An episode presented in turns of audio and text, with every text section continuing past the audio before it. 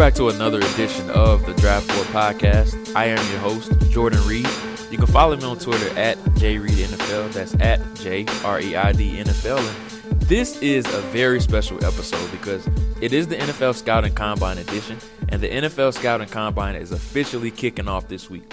And this event holds a special place in my heart because it is the official kickoff to the NFL offseason. It's a huge convention to where every team gathers together to focus on these prospects that they have been studying over the past few months. And it's not just that, though.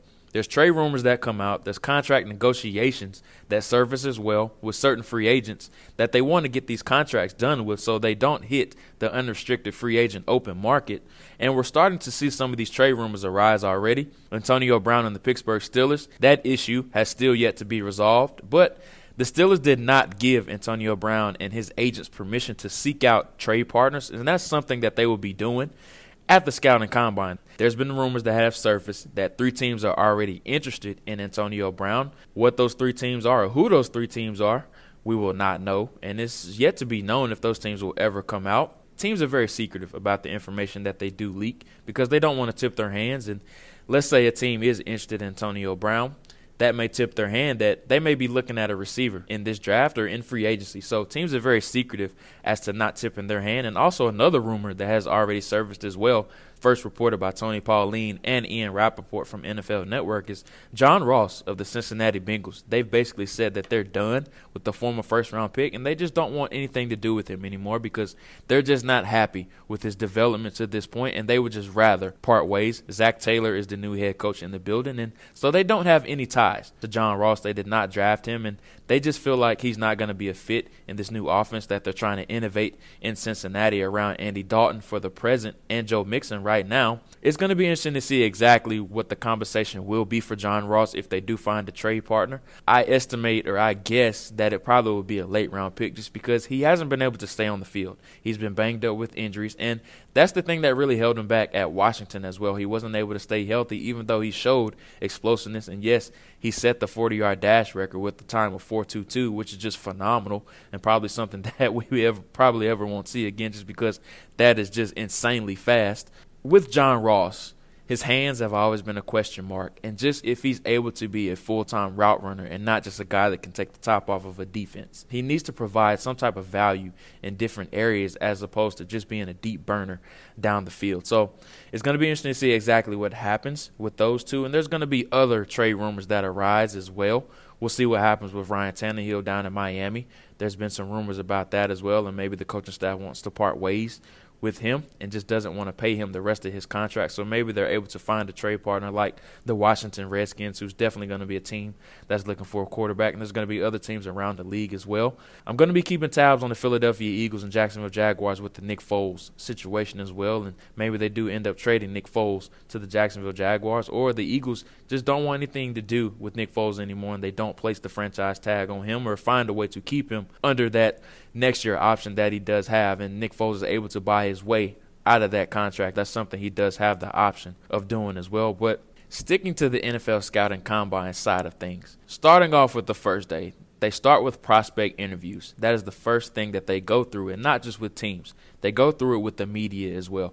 I love looking at these interviews because it shows who has some type of personality or guys who are just laid back or just dry. And there are certain positions that you really look for guys to have personality. Quarterback is one where you would like to see a guy have a loving or bubbly type of personality because it shows that he can control a room and that he's just not laid back and observant or anything like that. You want a guy to be a charismatic leader and have a presence when he's at the microphone. You saw it with Baker Mayfield last year. You saw it with Lamar Jackson.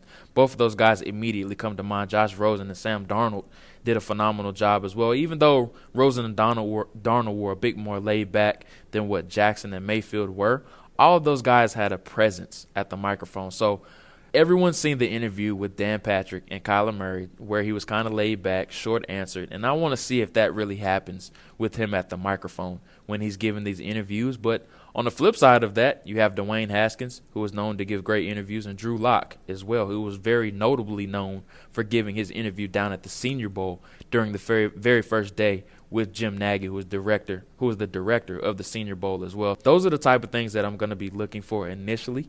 Then we get to the on the field portion, and the testing is very important because now we're starting to differentiate some of these guys and breaking these groups on our big board and into tiers. And I'm going to dive a bit deeper into the edge class a little bit later on. We have an interview with Jon Ledyard, who did a fantastic job. And he outlines some of the things that he's going to be looking for from Brian Burns to Jachai Polite to Clelin Ferrell. Some of these guys that may be graded very similarly on the draft board, but now that we're going to have the three cone, the 40 time, the short shuttle, things of that sort, now we're going to be able to break these guys into tiers and now we're starting to form a draft board. And that's where NFL teams are in their process right now. No board is set. Draft boards normally aren't set until a couple weeks out from the draft. And once they have all this data and they're able to collect it and survey it, what they're going to do is they're going to start to form their draft boards, whether that's with magnets. That's more of a old school type of approach. But now teams have these smart boards to where they just have certain players slotted in certain areas, and they have a computer generated system to where they can slide players to where they want on their draft board. What I've been told, and I've asked plenty of scouts this during my time as well, even down at the Senior Bowl, they have anywhere from 175 to 200 players on their draft board because that's just a comfortable number to where they feel as if they can get every single type of player no matter what the situation happens during the draft period. And something that NFL teams do, they do what's called role play. They map out every single situation that could arise during the draft. So a prime example is the first pick, the Arizona Cardinals. Let's say they take Nick Bosa at the top. Someone trades up to the number two slot ahead of the New York Jets. And let's say the Jets were just looking for a quarterback at the time. That's the type of role play that they would play out. So the Jets would have to jump to or alter their plan because now they would be getting their second rated quarterback on the board if their first guy went number two overall in front of them. That's just a stylistic role play that these NFL teams do during their pre draft process because that's just the type of things that you have to get accustomed to and you have to be prepared for that because there's certain situations that arise during the draft and you can never predict these type of things because these teams do a phenomenal job of not showing their hands. And NFL teams are very secretive as to what they want to do. They're very secretive with their draft board, and no team is going to tip their hand because they they want their guy, no matter what round it is or what pick it may be. Teams are going to go up and get their guy, or they may trade back to feel as if they can still get some players that are that are very similarly graded throughout their board. It's going to be very interesting to see how this entire ordeal unfolds over the next few days. Some storylines that I'm looking for at other positions outside of quarterback. Running back, how fast are some of these guys going to run? Darrell Henderson, he's a guy I expect to run extremely fast because he has that straight line speed that you see. His Memphis tape is littered with explosive runs where he's just outrunning defenders' angles that have the angle on him. So I'm really looking forward to seeing Darrell Henderson run. Devin Singletary is another guy that I will be keying in on because he doesn't have that straight line speed like a Darrell Henderson or other running backs in this class, but I just want to see how fast he really is. He looks like a four six guy on tape, but if he goes out and he runs in the low four fives, I think that would be phenomenal for him because he just doesn't show to be an explosive type of runner, and that's something that he doesn't really hang his hat on. He's more of a guy that has that short area quickness. He has that make you miss type of playing style, quick in a phone booth, and he can make guys miss. He can cut on a dime, and that's something that he really hangs his hat on. And that's the stylistic type of play that he does have. Another area that I'm going to be looking for with the running backs is guys that had minimal production as far as a receiving threat out of the backfield. And if they can catch in these on the field drills, because we just didn't get to see some of the guys have great production when they were in college. Damien Harris is a great example of that. Devin Singletary, again, is another great example of that as well. Even Darrell Henderson. He didn't get a whole bunch of opportunities, but he showed on tape to be a natural hands catcher. But now you get the, you get the opportunity at the combine to really stamp that type of statement or that type of hypothesis that you thought or that initial thought that you had coming into the combine. So that's why the combine is so key. And another thing that I'm looking forward to the wide receivers. I am fascinated by this group because everybody in this group is really cluttered together, and DK Metcalf really seems to be the consensus wide receiver one on a lot of boards right now, and I expect him to test really well. But The other guys that are cluttered and you really don't know how fast they may be straight line. N'Keal Harry is a great example. Hakeem Butler is a guy that is another great example as well. Who is going to differentiate themselves and separate themselves from the pack? That's something that I'm looking forward to with this wide receiver class. And also, who catches the ball well in the gauntlet and who shows crisp and precise routes while they're out there as well. A lot of guys are going to have an opportunity to separate themselves from the pack. And it's not just N'Keal Harry or Hakeem Butler. We have A.J. Brown who will have a chance to really show how fast he can be straight line because he's a guy that I like to call he lives in the basement. He doesn't have that above the rim mentality, that guy you just see jumping over these defensive backs in the red zones. A lot of his plays are made underneath in the slot to where he likes to get YAC yards after the catch, and he likes to use that massive body frame. Another guy is Riley Ridley from Georgia. There were a lot of mouths to feed at Georgia, and his production just wasn't there. He had 44 catches for 500 plus yards and nine touchdowns a season ago. Good for the best on the team in every single category, but his production was still limited in his time at Georgia, and he has fantastic traits. I don't want to take that away from him, but it just makes you wonder why the ball wasn't pushed to him more, just because his traits are so dominant. So at the combine, he's going to have a chance to test really well. I expect him to run in the high four fours or low four fives, and he's going to look really good running the routes because that's where he is really phenomenal at because he's very quick twitch. He can slam the brakes, stop start ability is really good. And those are the things that really are going to help him stand out amongst the pack. I think his route running is by far going to be the best at the event. Another guy that I will be looking forward to seeing as well. I got a chance to really key in on him down at the Senior Bowl. He ended up getting the MVP of the event, and that's Deebo Samuel. I think he's going to have a chance to answer some durability questions that a lot of teams will have with him because he missed a plethora of games prior to this year. He missed 10 plus games in his time at South Carolina. So he's going to have some questions that he has to answer. The medical portions are going to be big for him as well. On the flip side, outside of the edge class, staying on the defensive side of the ball, I want to talk about this defensive back class. And something that I look forward to seeing with defensive backs is just how good their hips are. Yes, the 40 time is really good to look at, and you always want to see fast guys run fast. That's the big event at the combine. Everyone wants to see, everybody wants to see just how fast guys 40 times are going to be, and I expect some of these guys to run extremely fast. Byron Murphy is one that I think is going to run really well, and there's a host of other guys who I think are just going to burn up the track as well. But my favorite part of looking at these defensive backs is just seeing who's tight hipped and who's extremely fluid. Last year, Jaire Alexander, Donte Jackson were two great examples of guys who had very good hips. They were what I like to call easy movers. So whenever they had to change directions or stop and start in a certain direction, flip their hips, climb the ladder, and go catch the ball in these certain drills, they were just able to do it so easily without any wasted motion. And you'll be able to see the difference because they zoom in on these guys, and depending on what drill they do, I think you're going to be able to differentiate each and every one at their position. And Byron Murphy is one that I think is going to have really good hips. Joejuan Williams from Vanderbilt, I think, is another guy that's going to test really well, really well as well. So He's listed at 6'3". I think he's going to come in at 6'2", probably hovering around 200 pounds. And he's a guy I think stock is really going to rise as we get closer to draft day because just those type of corners and with that size just don't grow on trees. And the NFL is turning to guys that have these lengthy type of bodies because receivers are starting to get so much separation. They want to have this length that really disrupts them at the line of scrimmage, but also they want that to be combined with guys that have really good hips as well. And that's something that Joejuan Williams brings to the table. Rock Ya-Sin from Temple. I think he's another prospect that's going to test really well. I expect him to run in the four fours as well, but I want to see just how good his hips are because that's what the defensive back position is all about. You're backpedaling and you're you have guys running directly at you full speed. You have to be able to have really good hips. And I think defensive back is by far the hardest position in the NFL outside of quarterback because the dynamics and the genetics of it, you just have to have it. It's certain things that just can't be taught at the position. That's why they're highly respected. Before we move on to my interview with Jon Ledyard, here's a word from my sponsors. Life can be stressful, but getting life insurance shouldn't be. That's why there's Ethos. Ethos is a modern kind of life insurance that's super fast, incredibly affordable, and very uncomplicated. At getethos.com, there's no medical exams for policies covering under a million dollars, no hours of paperwork or meetings with pushy representatives. It only takes 10 minutes to apply, and you can rest assured knowing you've taken steps to protect your family. And in most cases with Ethos, you can have that peace of mind for less than a cup of coffee a day with no hidden fees.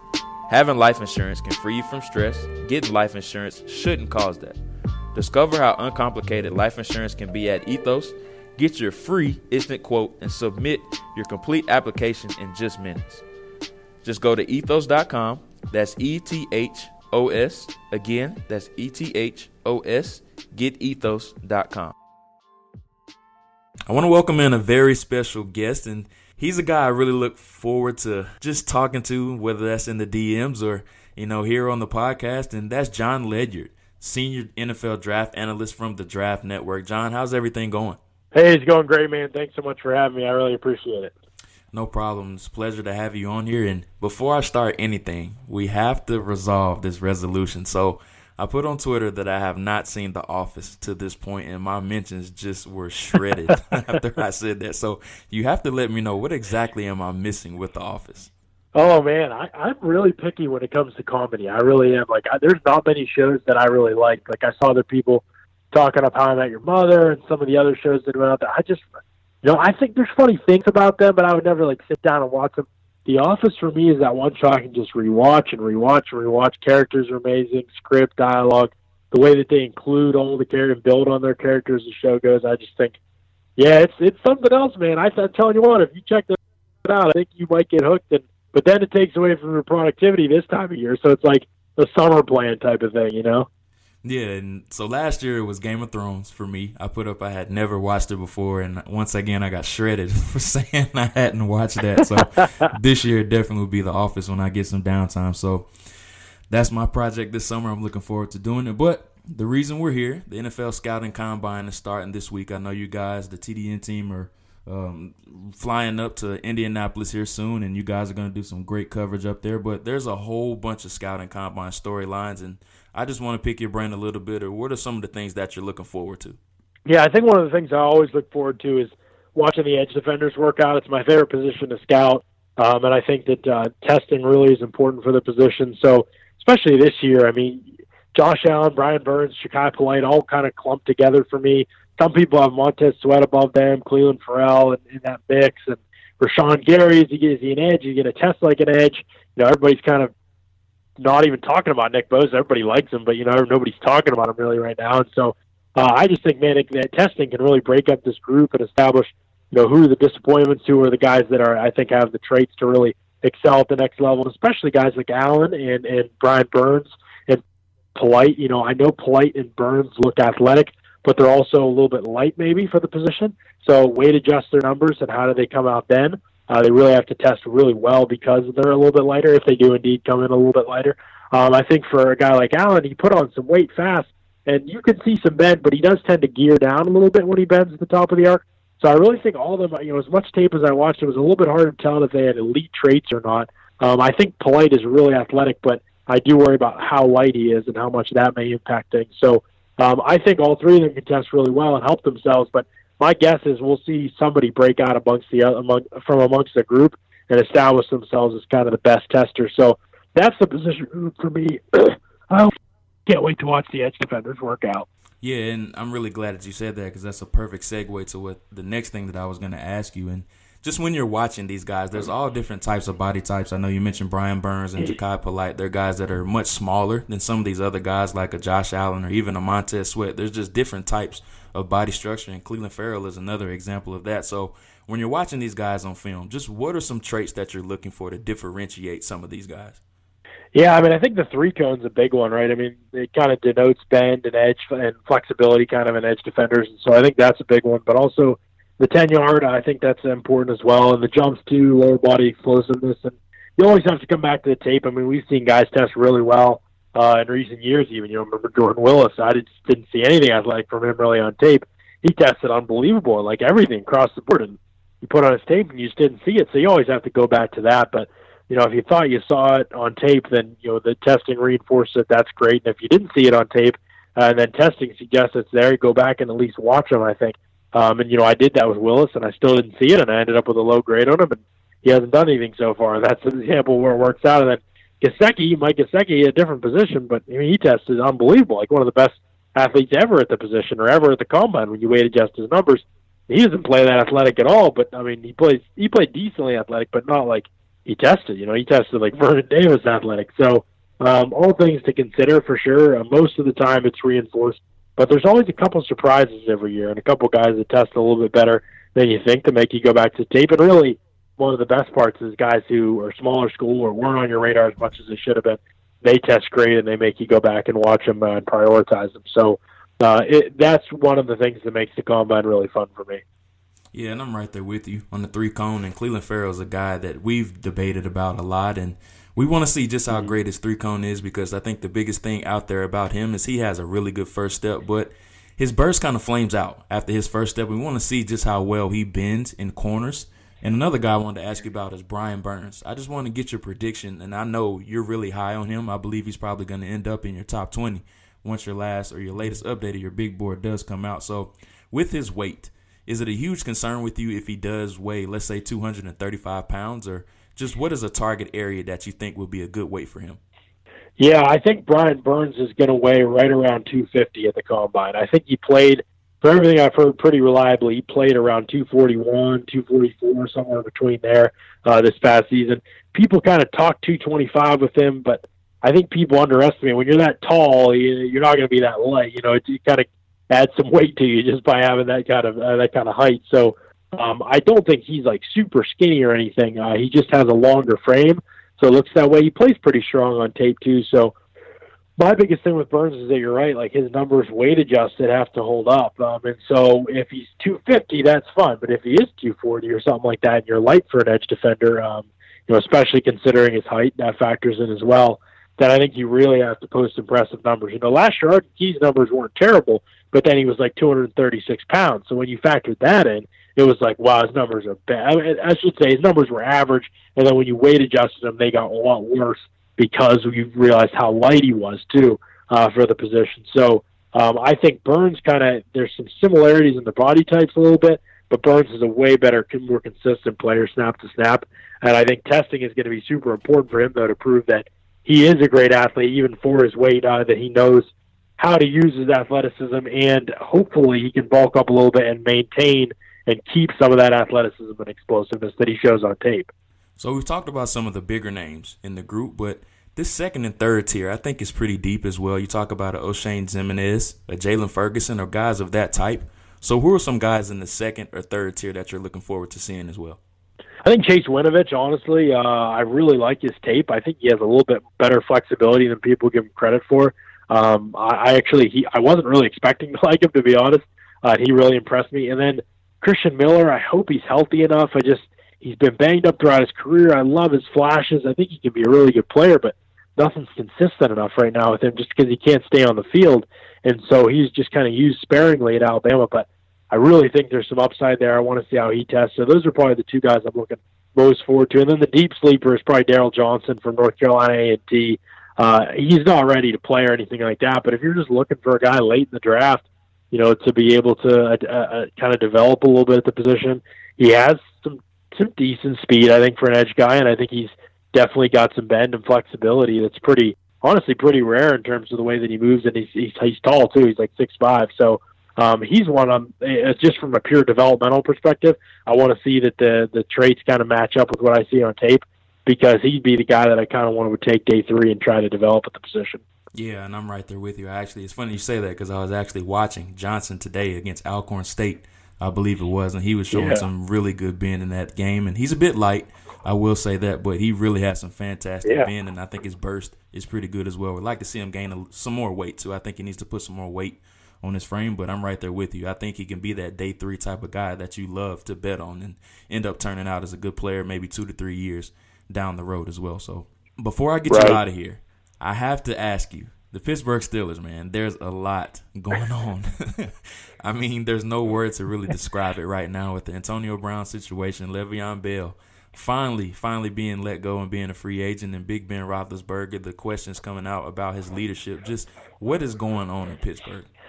Yeah, man, it's crazy. I think a lot of people it's taken them by surprise because Pittsburgh's viewed as such a beacon of stability in the NFL, and I don't know that necessarily it won't get back to that, but they certainly aren't going to this season anyway. And this has been coming for a while, man. And I've been talking about it coming for a while. And I don't mean specifically with Antonio Brown. That part's kind of surprised me a little bit.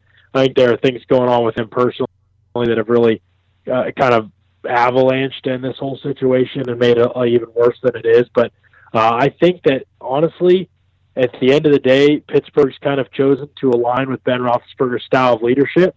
I don't think it's necessarily horrible style of leadership like some make it out to be in the media, but at the same time, the fact that they've aligned themselves so obviously with him uh, is probably not the best move from a front office coaching standpoint. Um, you know, I don't think they needed to, Kevin Colbert needed to go to the lengths that he did uh, in his press conference to kind of back Roethlisberger, and I think that will rub some people the wrong way. Uh, I think bottom line is that Mike Tomlin, if, if leadership has always been his calling card, and I think it really he's done a he's been here 11 years, you know, in Pittsburgh. So I mean, he's done a really good job of being a great leader. He has also made some mistakes and been lenient in some ways that have now come back to bite him, and that is really threatening his best trait, which is as a leader and as a culture locker room type of guy. Um, X's and O's has never been his calling card and strong suit. So it is. Str- I'm struggling to kind of find the reason to believe that it's going to turn around under Tomlin uh, given some of the, the, the direction things have gone recently. So I think Pittsburgh is competitive next year. Playoffs are going to be a question mark. I think. Uh, I don't think things get better for sure. Uh, I don't think the team plays better, and I think you're going to see that start to slip downhill a little bit uh, over the course of the next couple of years, and then it's really going to depend on either next regime change at quarterback or how they draft at the or next regime change at coach or how they draft at the quarterback position. I think that's going to determine the long term outlook for the franchise. But right now, yeah, I think they'll be probably between nine and seven and six and ten next year, if I had to guess. At this point in time, obviously, a long off season to go, but that's kind of the direction I see the team heading in. Wow, it's going to be really interesting to see exactly what happens with them this off season and where Antonio Brown really does end up. And we know negotiations right. and trade rumors really pick up around the combine. And last little tidbit I want to get to before I let you run: this new draft simulator on the Draft Network. It has Twitter buzzing, and every fan from every every fan base has really been on this thing. So I'm just gonna let you explain it a little bit and what's winning behind it.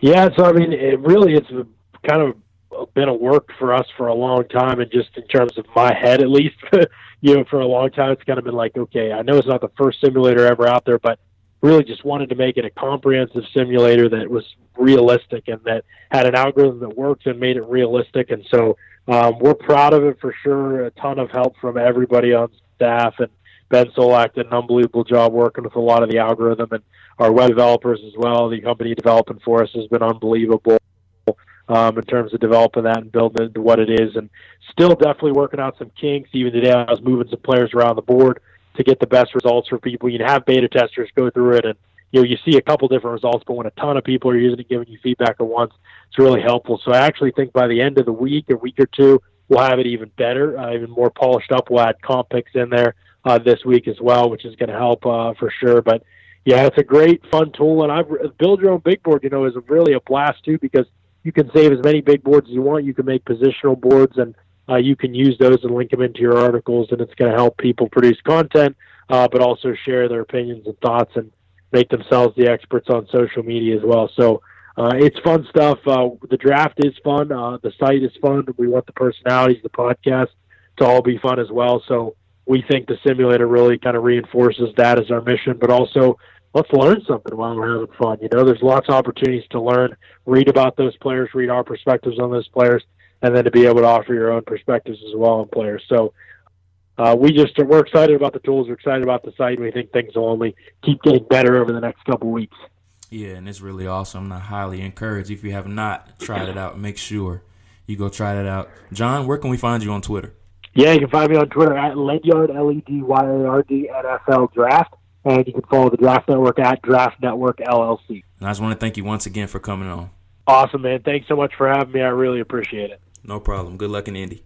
Really fun interview right there with Jon Ledyard from the Draft Network. And I want to give a special shout out to those guys because the draft simulator that they have done and what they have put out to the community has just been phenomenal. It's really good stuff, something that you can play around with because every NFL fan wants to feel as if they're in the GM seat and the driver's seat of what their team is going to do this offseason. And that's something that the draft simulator allows you to do. is a fantastic idea, and it's something that really came together really nicely. So, once again, kudos to them. I want to thank Jon again for coming on. A really bright mind, a guy that I really do respect in this industry as well. He's been in the industry for a while, one of the biggest up and comers as well. So, I want to make sure you guys make sure you kick back and just enjoy the NFL Combine this week because it's going to be a wild ride. There's going to be so much going on this week from trade rumors coming about to contract negotiations to teams being linked to free agents to injury news coming out about prospects. We are officially at the kickoff of the NFL offseason and just make sure you enjoy the ride that's going to happen this week and I'm going to make sure I do my best to bring you the best coverage as possible on this podcast and on Twitter as well. So make sure to shoot me a follow on Twitter. You can follow me on Twitter at JReidNFL. That's at J R E I D NFL. Again, that's J R E I D NFL. Give me a follow on there. I'm going to be posting some very insightful information, things that I'm hearing as well. So you don't want to miss it. Leave a five star review and make sure to subscribe. And make sure to subscribe to the podcast as well. Thank you for listening.